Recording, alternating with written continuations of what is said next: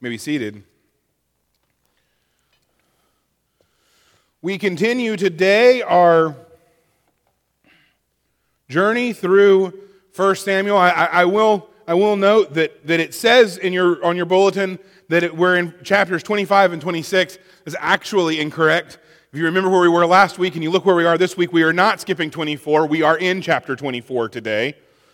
I apologize for that. And this is, as Sharon shared with us, this is the story of Saul and David in the cave together. I, I, have got to stop telling these ladies what the text is for the day because they preach my sermon before I even get up here. And probably do a better job than I do. But we are in we are going to be in Psalm, excuse me, 1 Samuel chapter 24. Just to, to locate us in the story, if you if you don't know where we are in the story, uh, 1 Samuel is this, is this story about Israel's search for a king. And they decide they want a king, and so they ask God to give them a king like the other nations, and God gives them what they asked for in Saul. And very quickly it becomes clear that Saul is, is not a man after God's own heart, that Saul, that Saul will not be the king that they need. He may have been the king they wanted, but he's not the king that they need. And so Samuel, the prophet, Samuel goes back out on God's command and anoints David to be king. And then we have the story of David in the lion's den, and David comes into Saul's court, and very quickly, Saul becomes jealous of David and he seeks to kill David and he conspires against David. And what we saw last week was so that David leaves the royal household and he, he goes out into the wilderness and these men begin to, get, begin to gather around him. That's where we find ourselves in 1 Samuel chapter 24. We are going to read the whole chapter. So I'm going to ask, as we do, if we'll stand as we read the word, but I understand that it might be long, so if you need to sit at some point or stay seated, that's okay. But if you can, will you stand with me as we read God's word together? When Saul returned from pursuing the Philistines, he was told, David is in the wilderness near En Gedi. So Saul took 3,000 of Israel's fit young men and went to look for David and his men in front of the rocks of wild goats. When Saul came to the sheep pens along the road, the cave was there, and he went in to relieve himself. David and his men were staying in the recesses of the cave. So they said to him, Look, this is the day the Lord told you about. I will hand your enemy over to you so you can do to him whatever you desire. Then David got up and secretly cut off the corner of Saul's robe. Afterward, David's conscience bothered him because he had cut off the corner of Saul's robe. He said to his men, I swear before the Lord, I will never do such a thing to my Lord and the Lord's anointed. I will never lift my hand against him, since he is the Lord's anointed. With these words, David persuaded his men, and he did not let them rise up against Saul. Then Saul left the cave and went on his way. After that, David got up, went out of the cave, and called to Saul, My Lord the king. When Saul looked behind him, David knelt low with his face on the ground and paid homage. David said to Saul, Why do you listen to the words of people who say, Look, David intends to harm you? You can see with your own eyes that the Lord handed you over to me today in the cave. Someone advised me to kill you, but I took pity on you and said, I won't lift my hand against my Lord, since he is the Lord's anointed. Look, my father, look at the corner of your robe in my hand, for I cut it off, but I did not kill you. Recognize that I have committed no crime or rebellion. I have not sinned against you, even though you are hunting me down to take my life. May the Lord judge between me and you, and may the Lord take vengeance on you for me, but my hand will never be against you. As the old proverb says, wickedness comes from wicked people. My hand will never be against you. Who has the king of Israel come after? What are you chasing after? A dead dog? A, single flea? May the Lord be judge and decide between you and me. May he take notice and plead my case and deliver me from you. When David finished saying these things to him, Saul replied, Is that your voice, David, my son? Then Saul wept aloud and said to David, You are more righteous than I, for you have done what is good to me, even though I have done what is evil to you. You yourself have told me today what is good, what good you did for me. When the Lord handed me over to you, you did not kill me. When a man finds his enemy, does he let him go unharmed? May the Lord repay you with good for what you have done for me today. Now I know for certain you will be king, and the kingdom of Israel will be established in your hand. Therefore, swear to me by the Lord that you will not cut off my descendants or wipe out my name from my father's family. So David swore to Saul. Then Saul went back home, and David and his men went up to the stronghold.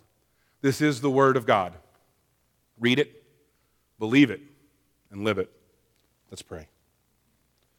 Dear gracious God, as we come before you this morning, as we open your word to study, to read, and to learn, God, I pray that you would illumine, illuminate it for us. May we see the truth that is in it.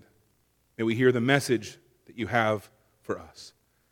May the words of my mouth and the meditations of all of our hearts be acceptable and pleasing to you, our God and our King. Amen. You may be seated.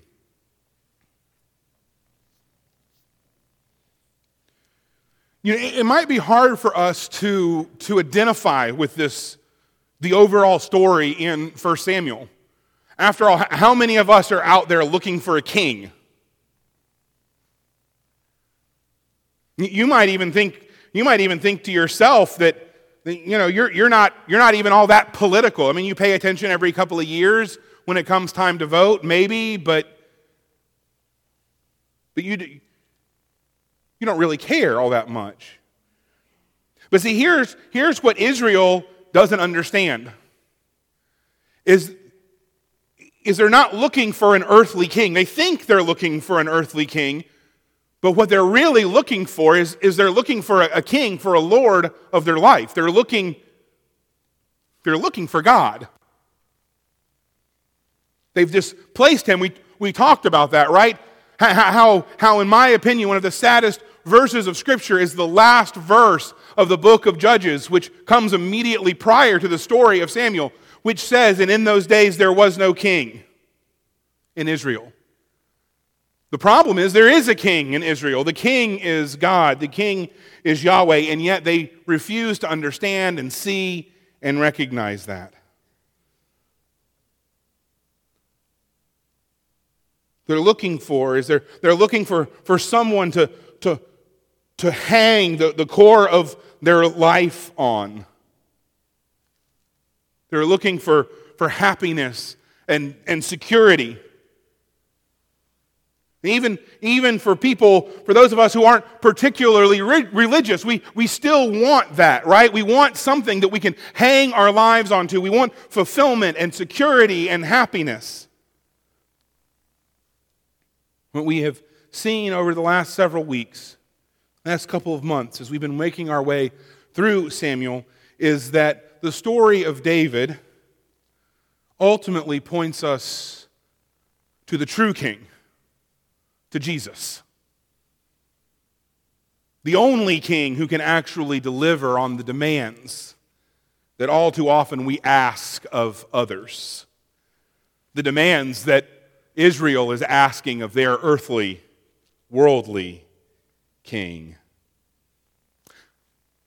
As Sharon pointed out this morning, this is a, a story in which David has to choose a path.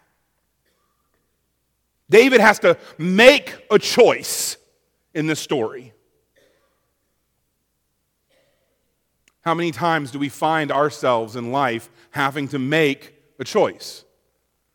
To make a turn one way or the other down a road. When I went down this, this week to, to see Taylor, I will admit I, I have not gone to the hospital in Florence very often.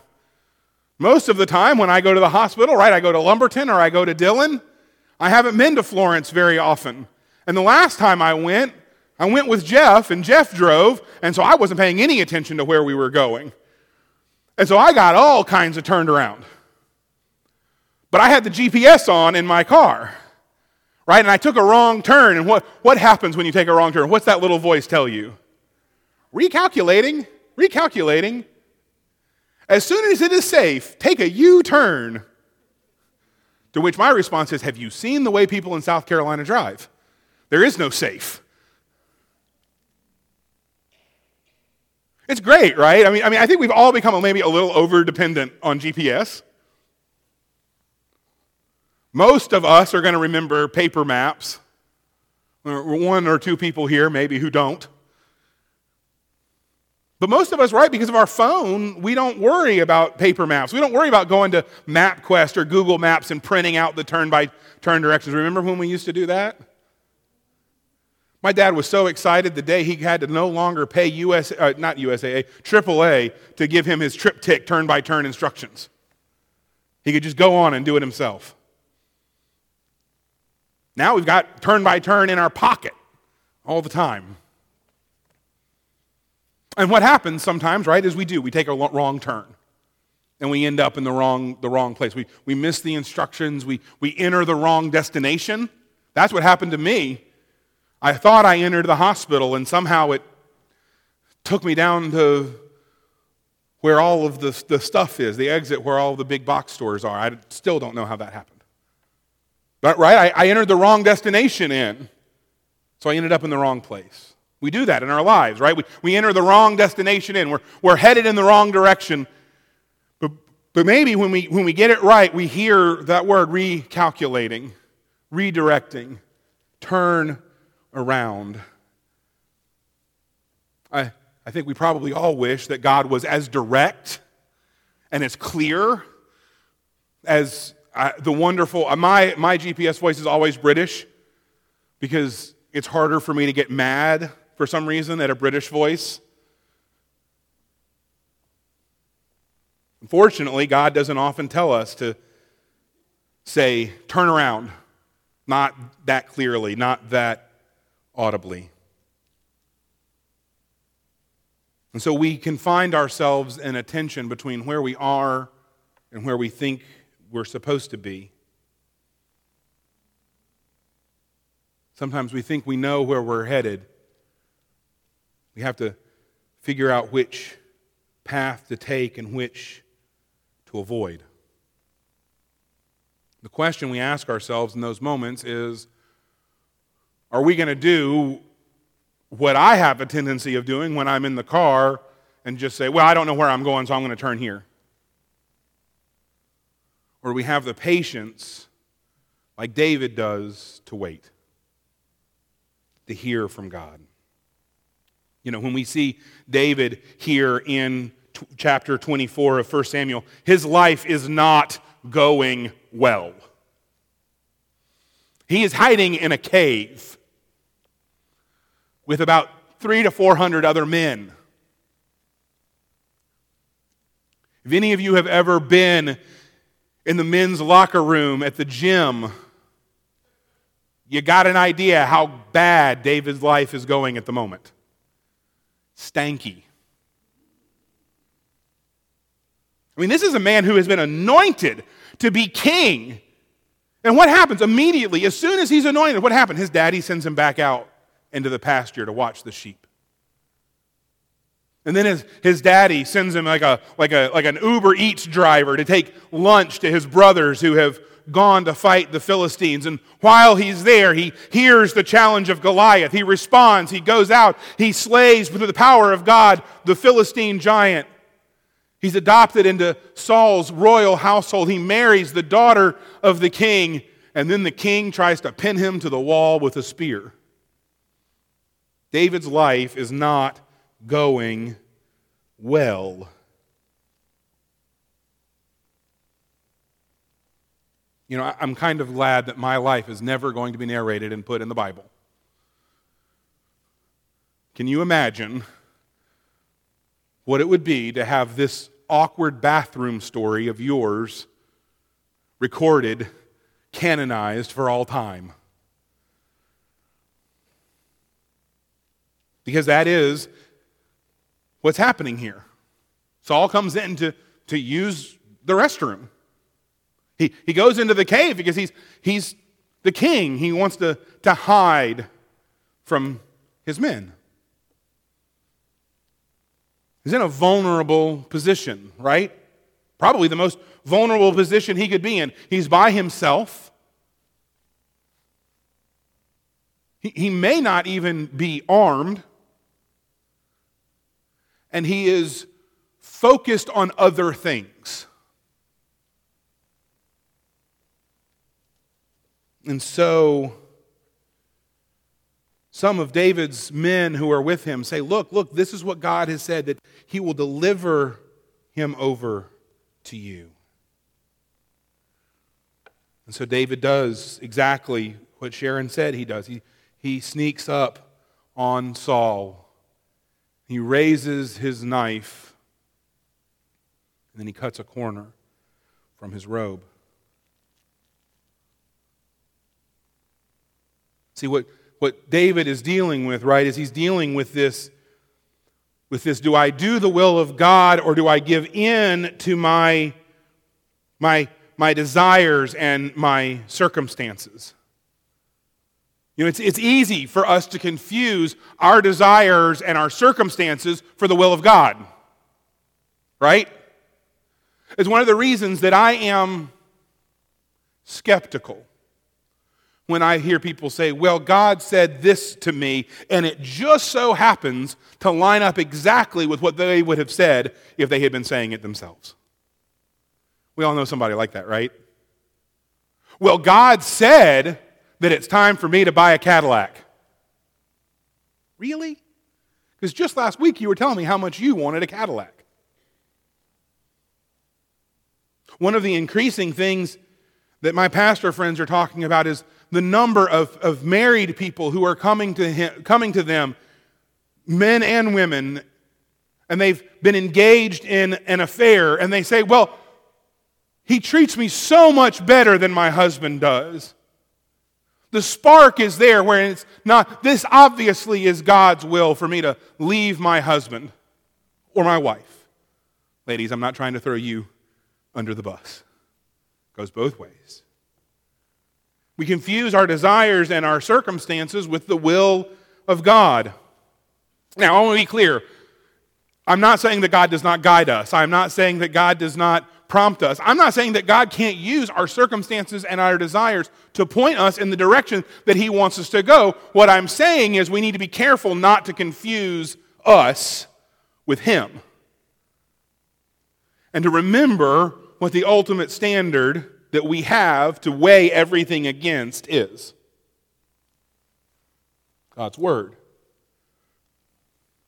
Only when we allow the scriptures to, to take primacy can we rightly interpret our desires and our circumstances. And so here are the circumstances. The circumstance is Saul has been delivered in this very vulnerable position to David. David's desire is to no longer be in a cave with 300 other men. And the man who is standing between him and his desired outcome, circumstances has delivered to him. The men who are with David interpret this as God's will. And so, what we hear is that he gets up and he cuts, and, and we're told immediately that his conscience bothers him. His conscience bothers him that he had so much as cut a corner off of Saul's robe. And so he turns to his men and he says, I swear before the Lord I would never do such a thing against my Lord. And if, you, if you're reading it, you'll see the first Lord there is capital L O R D, and, and the second. So, so he, he swears to, to Yahweh, I would never do such a thing to my king. The Yahweh's anointed.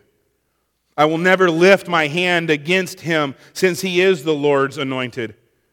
And with these words, David persuaded his men not to rise up against Saul. See, the men that are there, they want David to do it, but they're perfectly happy to do it themselves because guess what? Each one of them is stuck in a cave with 300 other men, too.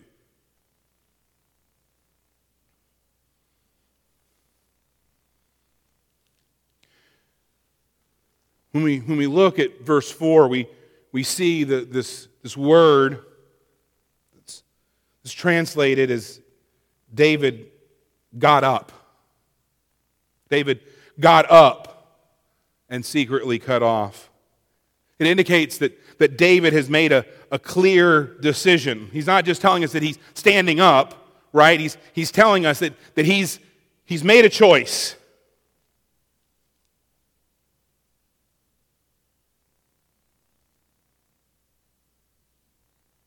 But the choice he's made is not the choice that the men around him think that he's made. The choice that he's made is not to kill Saul, but to shame him, humiliate him, show him that he is not a threat.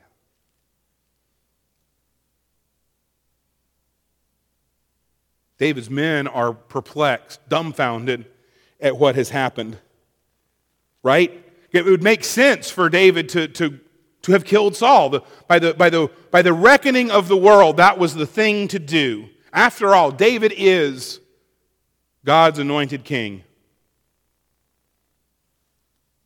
But what David knows is that Saul is also God's anointed king. And that even if Saul is murderously wrong and a murderer himself, that it's not for David to take matters into his own hands. Killing Saul would have solved all of David's problems.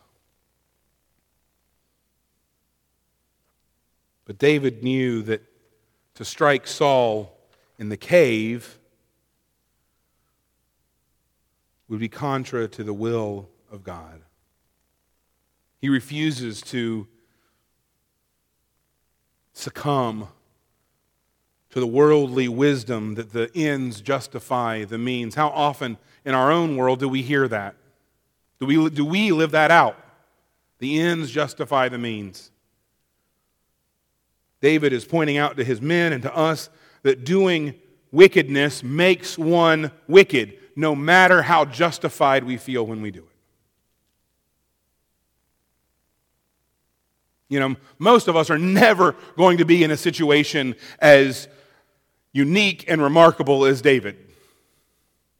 I, I, am willing to go out on a limb and guess that no one within the sound of my voice is ever going to find themselves the God's anointed king hiding in a cave with the opportunity to kill your rival.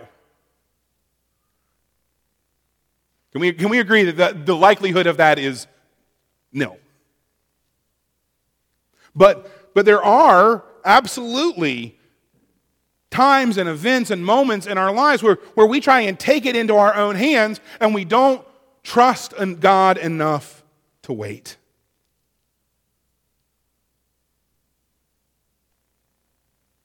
So we, we take things into our own hands and we end up going in the wrong direction, taking the wrong action. We think that we're headed in the right place. The, the prospects are promising, but the results never satisfy us. You know, our, our culture despises waiting. We're really bad at it. You know, when you go anywhere, you see it at the grocery store with like the candy and stuff, but you go to just about any retail establishment, you know, there's always something kind of small right there, you know, small, low cost right there at the register. If any of you have ever worked retail, you know that that's called the impulse buys. That's what we call them in retail. Because the idea is, is that we know that people don't have any impulse control. And so, you know, you're checking out, you've got a you've got $160 worth of groceries, which these days is like a loaf of bread and a gallon of milk. But, but the pack of gum is only 65 cents. So you put it down. Now, you know, for you, maybe it's not the end of the world, 65 cents. But guess what? That adds up over time for the store. We don't, we don't like waiting. And, and I will admit that I am perhaps not the most patient person on the planet. Thank you, Linda. Hey, at least it wasn't Audrey who laughed that loud. But I'm not. I'm okay. I'm not okay with it. I'm okay telling you that because you know it.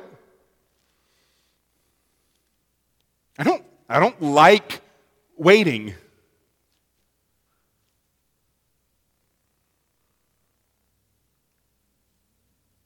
There are two, two meanings to the word wait. The, the first is inaction. I'm just going to sit here. And I think that's oftentimes what we think of when we think of, of wait. But the, the second is attentive readiness. And what I'll offer is that's what God wants from us. He wants attentive readiness, He doesn't want inaction. Okay? So you go to Waffle House, you have a waitress, right? And you can have a good waitress in Waffle House, but, but she's probably not the most attentive, right? I mean, Waffle House is a place, it's perfectly fine to flag them down. Hey, I need more ketchup, I need more drink, I need more, right? Because she's got like 17 other tables, and she's making an omelet, and she's washing dishes, you know, and, you know, in most Waffle Houses these days, also breaking up a fight. And that's fine, right? But that's the kind of waiting that you get but if you go to a, to a, a five star restaurant, what's the wait staff going to do? Right? At a five star restaurant, you are expecting to never have to flag the waiter down and say, Can you refill my water? At a five star restaurant, you, your expectation, right, is that the waiter is going to anticipate your needs. That the waiter is going to be sitting there in readiness, waiting on you. I think these are a good illustration of the two kinds of, of waiting. And what, what God asks of us, not to be Waffle House wait staff, but to be five star wait staff, to wait on Him in anticipation and readiness to see what's coming.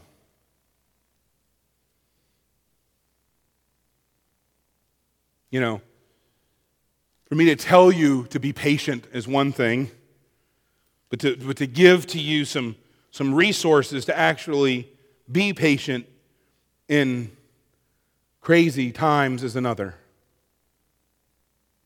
I think it's interesting that, that Psalm 57 that we read earlier is a resource for us in patience. Be gracious to me, God. Be gracious to me, for I take refuge in you. I will seek refuge in the shadow of your wings until danger passes. I will call on God the Most High, to God who fulfills his purpose for me. He reaches down from heaven and saves me and challenges the one who tramples me. God sends his faithful God sends his faithful love and truth I am surrounded by lions. I lie down with those who devour men. Their teeth are spears and arrows, their tongues are sharp swords. God, be exalted above the heavens. Let your glory be over the whole earth. My heart is confident. God, my heart is confident. I will sing, I will sing your praises.